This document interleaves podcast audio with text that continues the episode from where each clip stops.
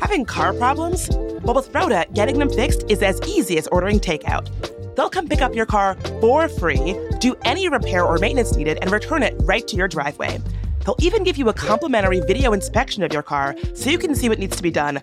Perfect for those of us that maybe aren't so car savvy. Book your appointment online at roda.com. And lucky for you, CityCast listeners get a 20% discount on any service for up to $100 off. Just use the code CityCast20.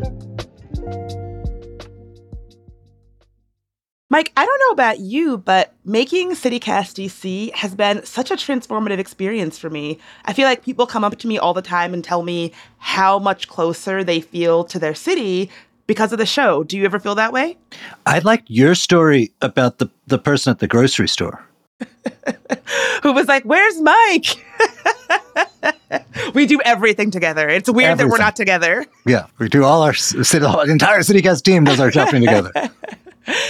And I think that's part of the reason why it has been such a good experience is the people. I, I, I genuinely, truly love getting to dive into your perspective on the city as a lifelong Washingtonian.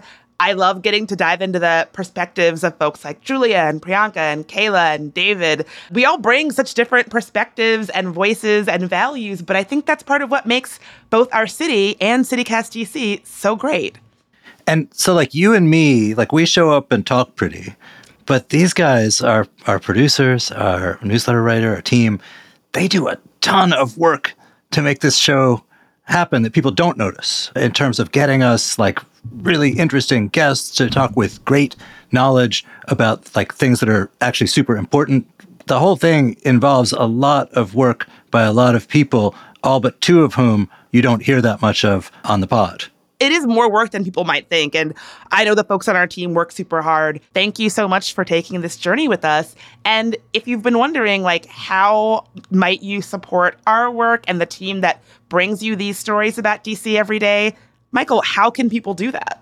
They can become founding members of CityCast part of the plan for CityCast has been it's going to have members who sustain it, who make it sustainable, and who help us do the work that we do.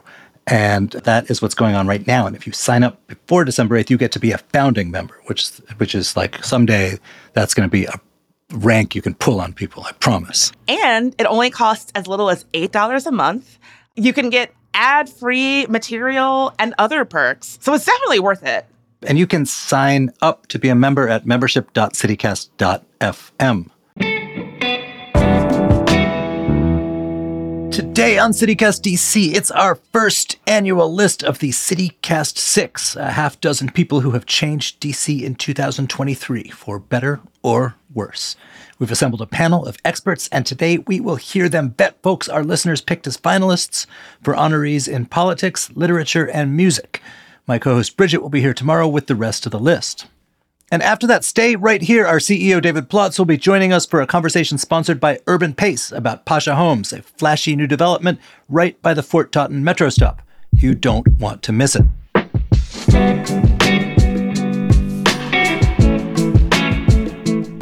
Today is Monday, December 4th. I'm Michael Schaefer, and here's what DC is talking about.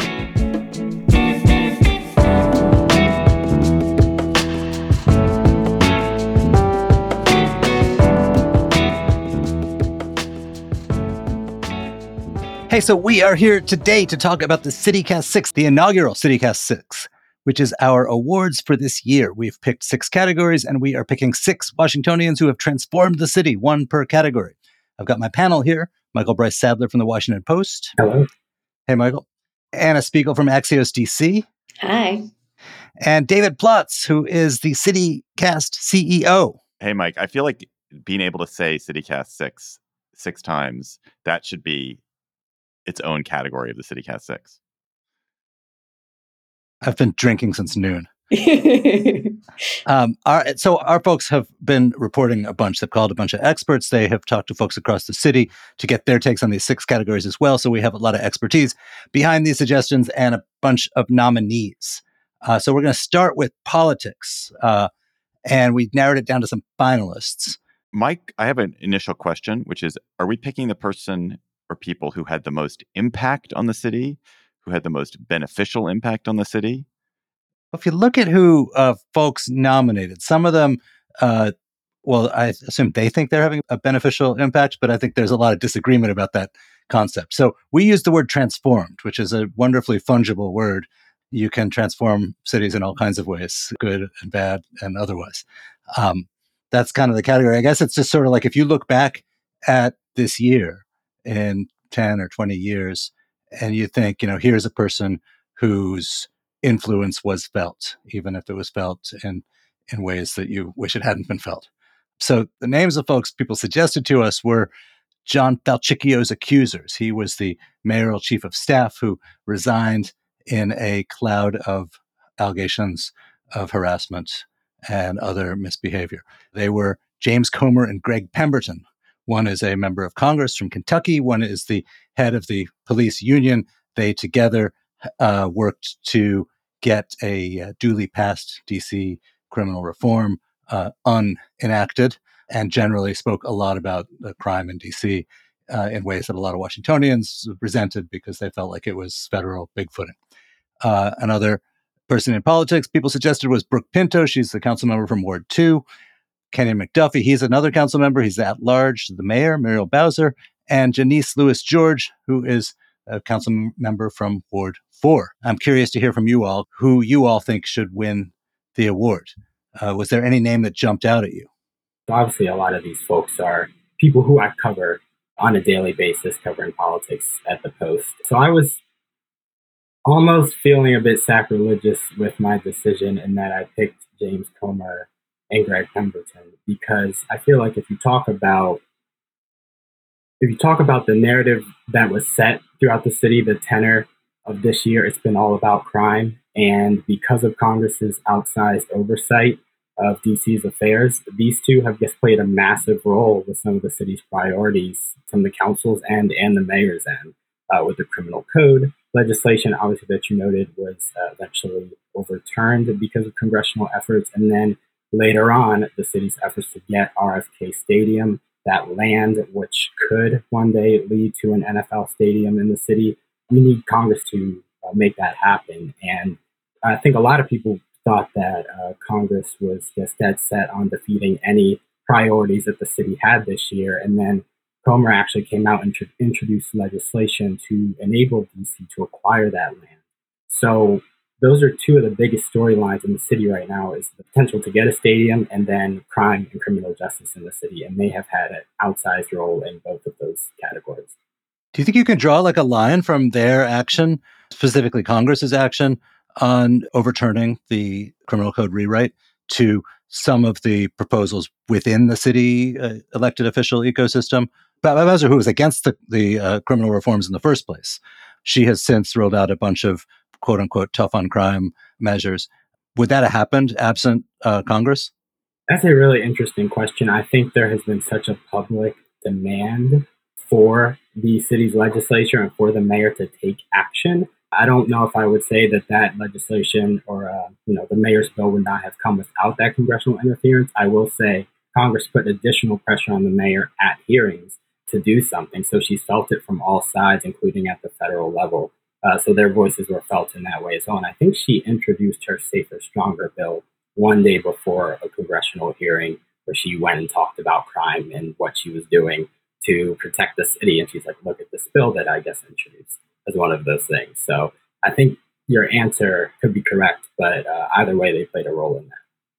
No, I think that's really compelling. I mean, personally, just before um, you know, hearing your argument about it, I was I picked um, John Falcicchio's accusers in terms of you're talking about immediate impact, um, what we're kind of seeing right now in terms of you know ousting somebody who's arguably one of the most influential people in the mayor's office, uh, revising the sexual harassment codes for the office, and you know, kind of giving a voice to people who didn't didn't have before. I thought that was very compelling you know, we'd put this to our world of listeners, and that was the the top choice of theirs too. It was a, a plurality. It was like thirty two percent, but mm-hmm. still.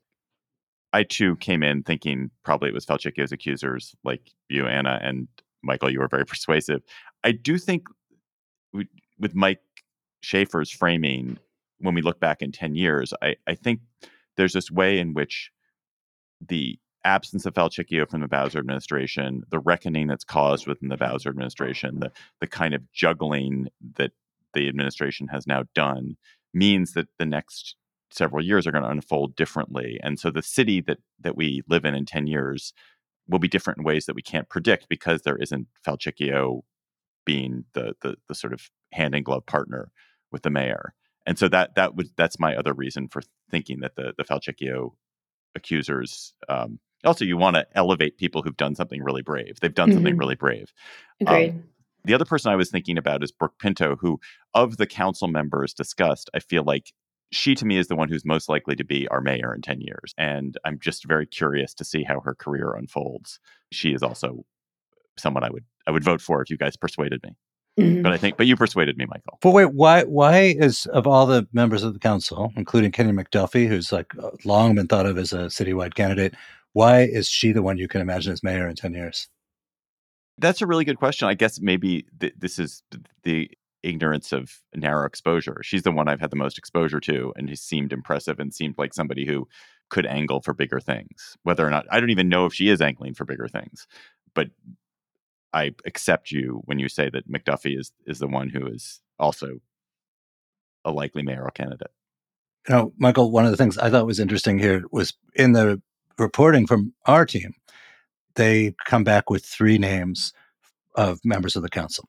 And the last few years, there's been endless talk about the ascendant, very progressive left wing bloc in the council. But these three names, we've got one person who's associated with the more conservative side of the council. That's Brooke Pinto, We've got uh, one person who's associated with the more progressive bloc. That's Janeese Lewis George and Kenny McDuffie, who has like good enough relations with all sides, but has lately emerged as a big champion of let's build a stadium for the NFL team, which is mm-hmm. a, a cause that progressives uh, in general really don't like.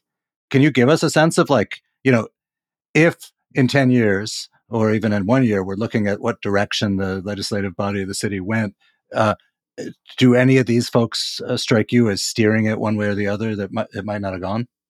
Well, I think truthfully, you have three people who could be mayoral contenders one day. Uh, I won't say how soon. I think next mayoral election cycle, that's 26, we might see some of these folks jump into the fray, honestly. But I think to David's point, uh, in terms of Falcicchio's accusers, I, I understand the rationale there, especially when you look at Falcicchio's influence within the Bowser administration, but the priorities for Bowser have not changed, even without Falcicchio there.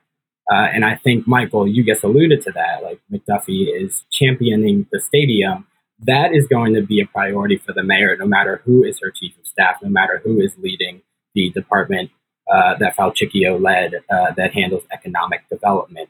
So yes, he was an integral part of that administration, but it's kind of like the show goes on, right? And I think that uh, while I definitely want to give credit in terms of people speaking up for something in that way and the bravery of it, when I think about influence or the criteria of this award, that was more why I aligned with uh, Greg Pemberton and James Comer, just because when you look at the priorities of the council and the mayor, those were all shaped by what Congress decided it wanted to do.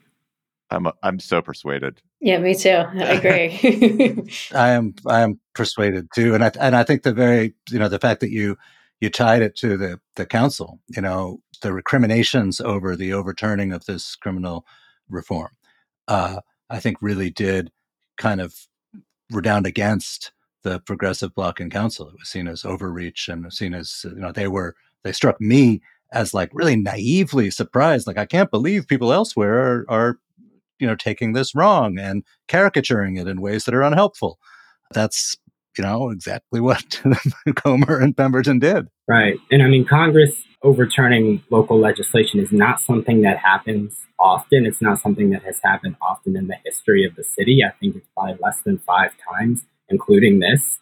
So the fact that it happened this year and it was also multiple bills right? Like biden had to veto one that was about police accountability. They also tried to uh, veto a bill that would have uh, that to give uh, non-citizens the right to vote. So it was just like on all fronts that Congress was saying, nope, you're not going to do this, you're not going to do this. In a lot of ways, making an example out of DC. But the bigger context here is just the lack of statehood, and that ability of Congress to impose itself just to make a point sometimes, even if they don't really have a tangible understanding of how these bills would affect local residents for better or worse. So, so the first CityCast six winner is a uh, congressman from Kentucky and a police union head. That's why I said it feels sacrilegious uh, not to pick someone who is elected by the local residents here. But uh, again, it speaks to that statehood point, uh, DC's lack of that status and uh, Congress's ability to its, to impose itself. Well, so much for linking arms with DC buddies at the glamorous gala awards reception that we were going to throw.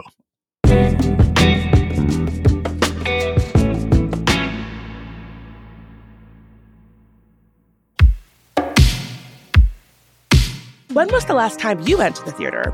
Well, we have a new show for you to check out.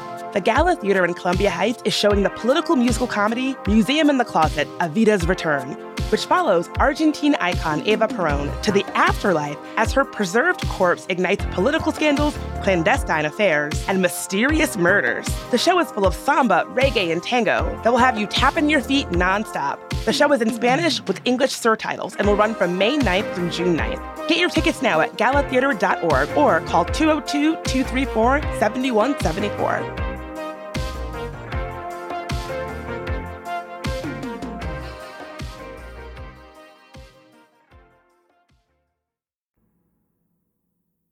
So the next category we have is literature. We did a bunch of reporting, collected some names of nominees from the community, from people who work in and around the world of books and letters.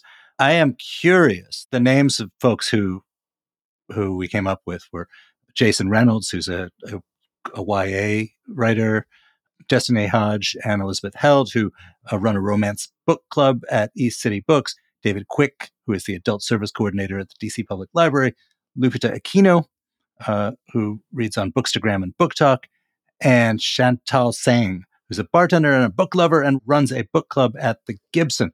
Just to check on the philistinism of our uh, group here, how many of those folks did you all know about in advance? I know Chantal well for a long time and her literacy, but wasn't familiar with everybody on the list. I, I was familiar with Jason. And then when I looked up David Quick, the library, I was like, oh, I've seen that guy around.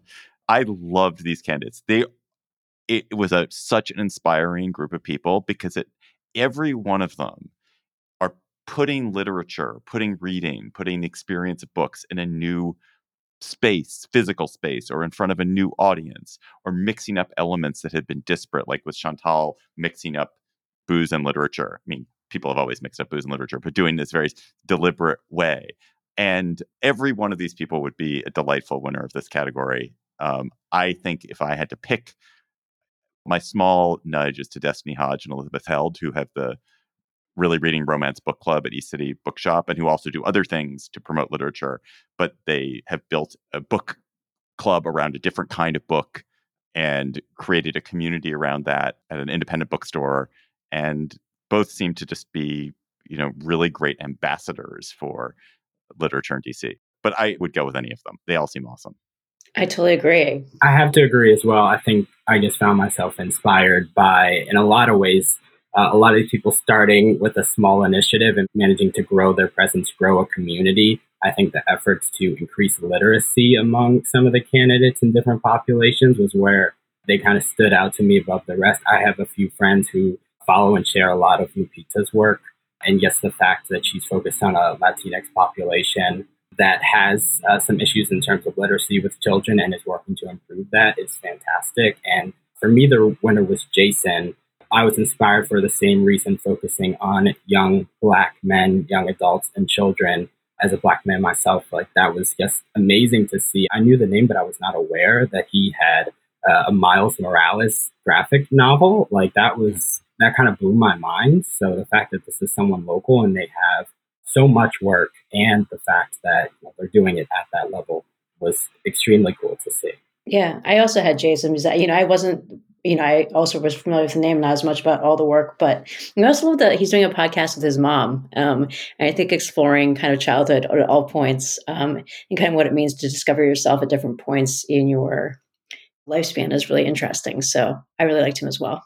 You know, we ran a, a profile of Jason a couple of years ago at Washingtonian, and uh, the headline in print was something like the biggest YA novelist you've never heard of, and then it had an asterisk, and then the asterisk went to like unless you are like a someone between the ages of whatever and whatever, in which case you know all about him or something.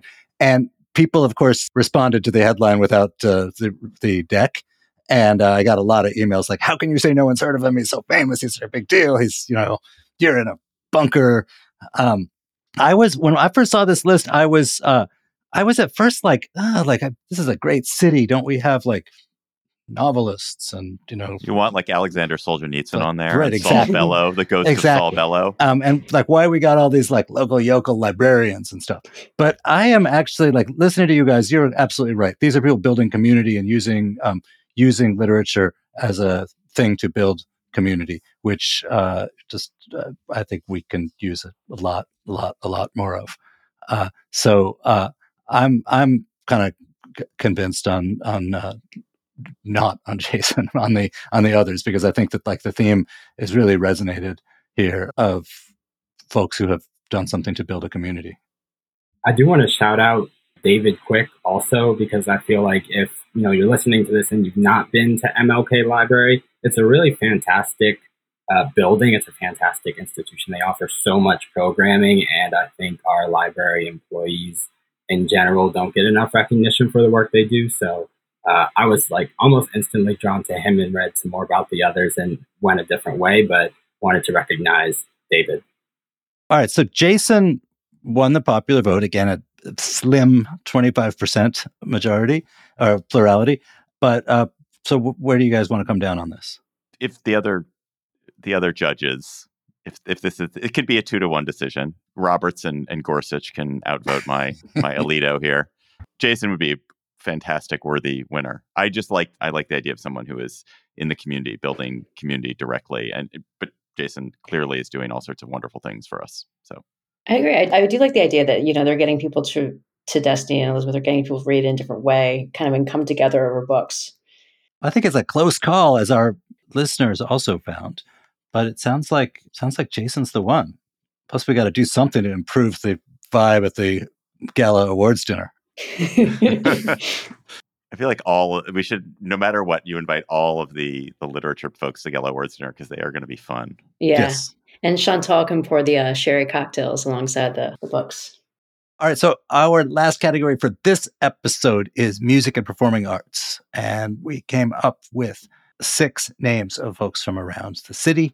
I'm going to tell you them, and I'd love to hear your guys' thoughts. Uh, one is Ginny Hill. She's the host of Pocket Mike at Seven Drum City. Dylan Rockwell of the band Muzi. Ari Vox with two X's, who's a local singer songwriter. Oh He Dead, which is the Wammies winner, 2023 Best Pop Artist Group. Pretty Bitter, the Wammies winner for 2023 Best Pop Songs and Black Techno Matters, which is a collective that organizes local shows.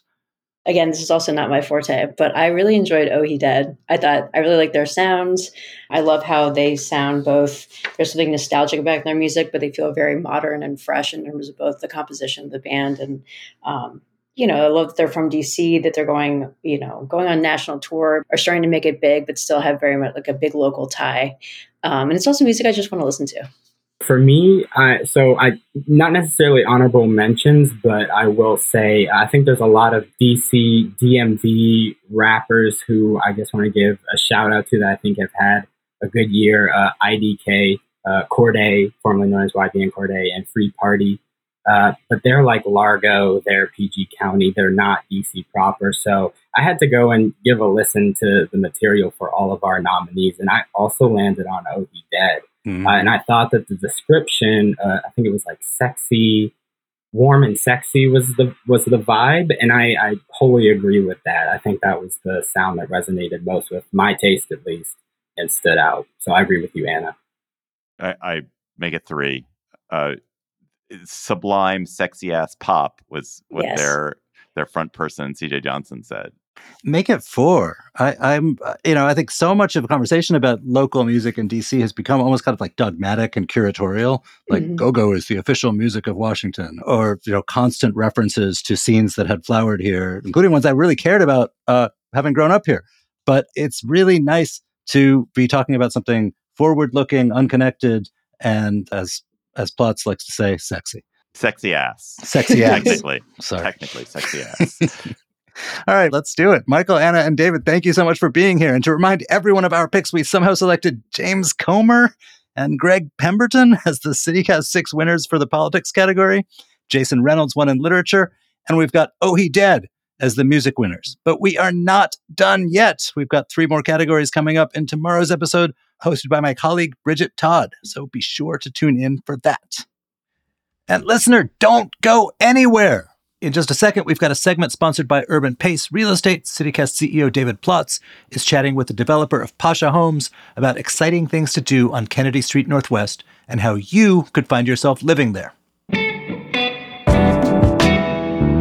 Hi there, I'm David Plotz, the CEO of CityCast. I'm here today with Birat Birdal, who's the project manager for Pasha Homes in Upper Northwest DC. Birat, welcome to CityCast DC. Hi, David. Hi. Thank you. Birat, Pasha Homes, the condo building you're developing on Kennedy Street Northwest, is at the intersection of a few different neighborhoods. It's at Brightwood Park and Fort Totten and Manor Park, all very cool neighborhoods. And there's a lot of great stuff within walking distance. What is your favorite spot? Um, I would say my favorite spot would be the coffee shop right down the street, La Coop. It's a really cozy place and a friendly place. But also, there's a CVS right like two minutes away from us. That's also really useful. That is super useful. And that coffee shop is very cute. I know it. It's great. Yeah. So the Pasha homes are one and two bedroom condos. If you had to pick your favorite things about these homes that you've just built, what would your favorite things be? We actually have really high quality appliances and high quality uh, flooring. Specifically in the bathrooms, we use the Carrara marble and Carrara mosaics on the shower walls as well. And on the counters, we use quartz. Also, we have these tall windows from Andersen, which is great. It gets the sunlight all over the place. Yes, you listeners, you can't see this, but I I see Barat and he is got a window behind him and the light is streaming in. The afternoon light is streaming in behind him. Yeah, all of this comes with three year warranties. It covers everything that it's in the unit. So your one bedroom start at 259 and your two bedrooms at 449,000, which are incredibly competitive prices for DC these days. Yeah, we we did our best to make it affordable, but also stay good quality, and that's the best price that we could come up with. And I think it's it's a really good price. Birat, I know people are anxious about buying in this housing market with the high interest rates. And it sounds like you're offering a really special deal, some special help for your buyers. What is it? Yeah, basically, it's going to be $10,000 closing um, settlement. $10,000? 10000 Yes. Wow. Yes yeah we wanted to help out potential uh, buyers. As you as you mentioned it like rates are getting really high the interest rates. So we wanted to find a way to help help people you know? So when they settle they get $10,000 to help them pay for whatever it is they yes. want to pay for. Yes exactly. So Birat before you go, where can people learn more about Pasha Homes? Yeah, we actually have a website, um, pashadc.com. And then if people have specific questions, they can ask us from there and we can uh, respond to them as soon as possible. Birat Birdal, thank you for joining us on CityCast DC. Thank you, Davis, for having me. Again, check out pashadc.com to learn more about Pasha Homes in Northwest. We will have a link for you in our show notes too, so you're just a click away. Thanks for listening. And that's all for today here on CityCast DC. If you enjoyed the show, send us your nominee for the 2024 CityCast 6. It's not too early. We'll be back tomorrow morning with more news from around the city. Bye.